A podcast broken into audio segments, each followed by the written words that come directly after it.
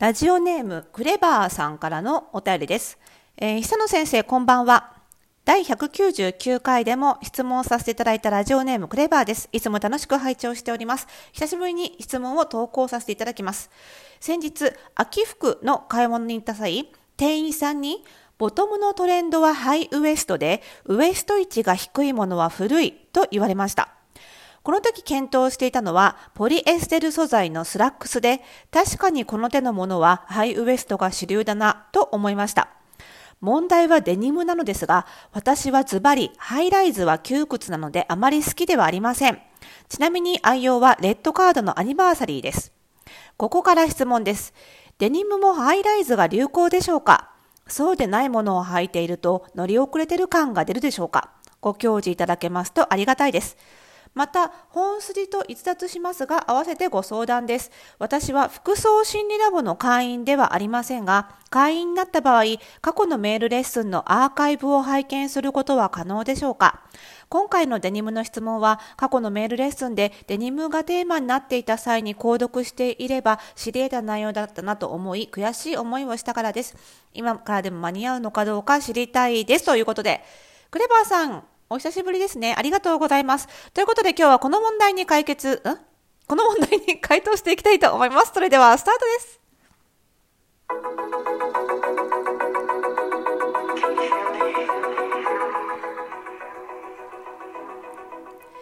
はい。ということで、スタートしました。おしゃれの呪いを解くラジオ。えー本日で325回目。あ、325回目ですって。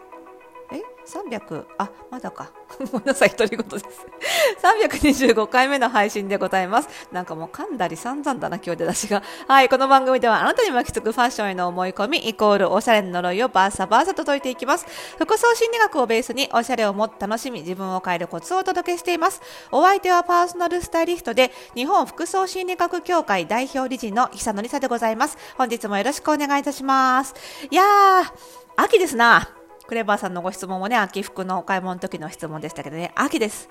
秋ということで、もう、しっちゃかめっちゃかです。本当に、ドバーっとお買い物同行の依頼やら、オンラインでの診断の依頼やらもいただきつつですね、あの、企業のお仕事もドバーっと急に来ましてですね、いやー、すごい。本当に。という感じでバタバタの中お届けしておりますがね、皆さんいかがお過ごしでしょうか。まあでも涼しくなってくるとね、過ごしやすいのはね、いいですよね。さあ、クレバーさんからのご質問ですけれども、えーと、まずね、ちょっと先に、あの、服装診療もね、ご質問ありがとうございます。そうなんですよ、クレバーさん。ちょっと数ヶ月前にデニムやっちゃったんですよね、っていうね。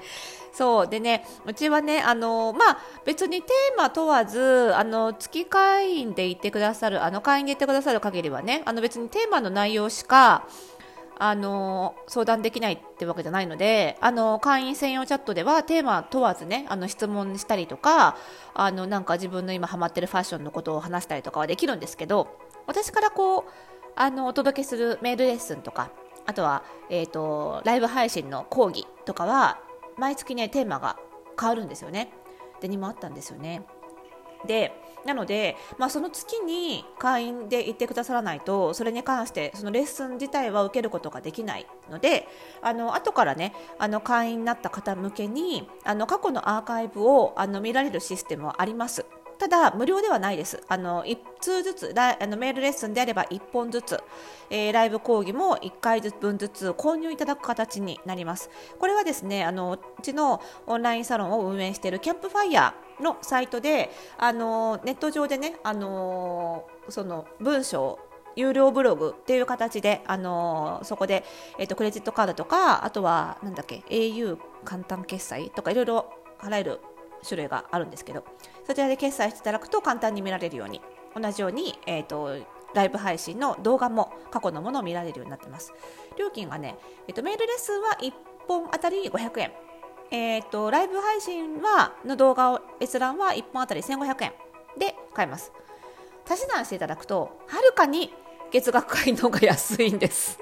まあでもね、あのーやっぱりよくねあのオンラインサロンとかで過去のコンテンツも全部見れますよってところもあってそのやり方ももちろんあるなとは思うんですけど私は基本的にやっぱりあの前からいてくださる方を一番優先したいんですね。なのであの過去のものも全部見れちゃいますよってなるとあの一番最後に入った会員さんが一番得するってことになるのでちょっとそれは違うかなと思うのであの有料ではありますがもちろん見ることはできます。でその代わり有料で後から買えるようにするためには極力なんていうのかなあの時期が1ヶ月2ヶ月3ヶ月4ヶ月半年1年ずれてもあの役立つような内容にしようということは心がけてます。なので、あのデニムの内容を今買っていただいても使える内容にはなっているので、そこはあの自信を持ってお勧めできますので、あのぜひよろしければね、あの入会していただいて。で、この有料の過去のメールレッスンは会員にならないと買えないです。で会員でないんだけど買うことだけできますかっていうのはできませんっていうお答えになってしまうので会員になった上で、えっと、ご興味があれば購入して買っていただくという形で。あの買う時にねあの数数行読むことができるので、まあ、読んでみて買うっていう感じでお願いしてますのでね。ぜひ関心があったら入ってみてください。さあでデニムの話なんですけどこれ多分残り時間考えると前後編になっちゃうかもしれないんですけどまずねそのまあデニムのボトムのトレンドはハイウエストかどうか。まず、えーとボトムに関してデニムのボトムとデニム以外のボトムとそのトレンドの形が変わることはあるかっていうとほぼないっていうふうに考えてもらっていいと思います。なのであのデニムもハイライズが流行でしょうかっていう質問に関してはボトム全般現状はハイライズが流行なのでそれはもちろんデニムにも当てはまることですという回答になりますね。でただまあトレンドを考えるときにトレンドをどれくらいまあ自分の中で必要なものとして評価するかっていう問題とあとはこの今のトレンドがいつまで続くのかっていう問題も合わせてやっぱりあの自分が買うかどうかっていう時は加味する必要があると思うんですよ。なんで私がお客様にあのご提案する時にもあのトレンドアイテムの場合にはその辺は加味します。であのやっぱりねアパレル業界にいる人特にあのショップ店員さんはトレンドをの力というかなトレンドの影響を過大評価する傾向にはあります。大きく言う傾向にある。なぜかというとやっぱりあのアパレル業界の人って新しいものが好きな人が性格的にどうしても多いです。やっぱそういうところからあのファッションに興味を持ってその世界に入るっていう流れがどうしてもあるのであのやっぱりねトレンドが好きな人がそもそも多いんですよ。なんで好きだからついついお客さんにもそのトレンドについて熱く語っちゃうっていうことがあるかと思います。でそのアパレル店員さんとかファッション業界で思われてるほど思われてるほど巷でトレンドが印象とかね見た目の印象とかに最重要かっていうとそうでもない。なのでちょっとさっぴいて話を聞く。話半分まではいかないけど話8割ぐらいで聞いた方がいいかなっていうのは正直あるんですよ。なのでえーと、確かにトレンドっていう観点から言うとハイウエストが新しく、えー、ローライズウエスト位置が低いものは古いそれは正しいですけどじゃあ、えーと、着てデメリットがどれくらい起こるかっていうのはこの店員さんが考えているほど一般社会では大き大きなデメリットはないです。はい、ただもちろんあのおしゃれ度合いって複合的な要因で決まっていく積み上げ式もしくは、まあ、あの加点式減算式減点式いずれにせよ一つの要因では決まらないので複合要因なので、まあ、例えば、えーと、まずは似合っているかどうかだしあとは今のトレンドに合ってるかどうかそして環境に合ってるかどうかあとは自分が好みが好みかどうかでそれで、まあ、自信を持って着こなせてるかどうかっていう、まあ、この辺りが関わってくる。でなんで全部調和なんですよ。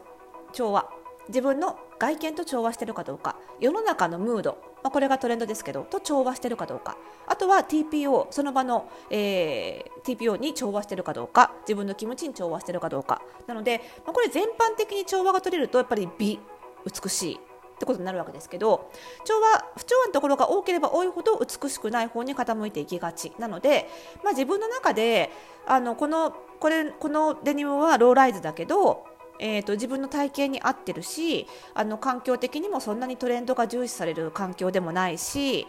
あのいい自分の気持ちにも合ってるしトレンド以外の面では全部調和が取れてるからいいと判断すればいいんだと思います。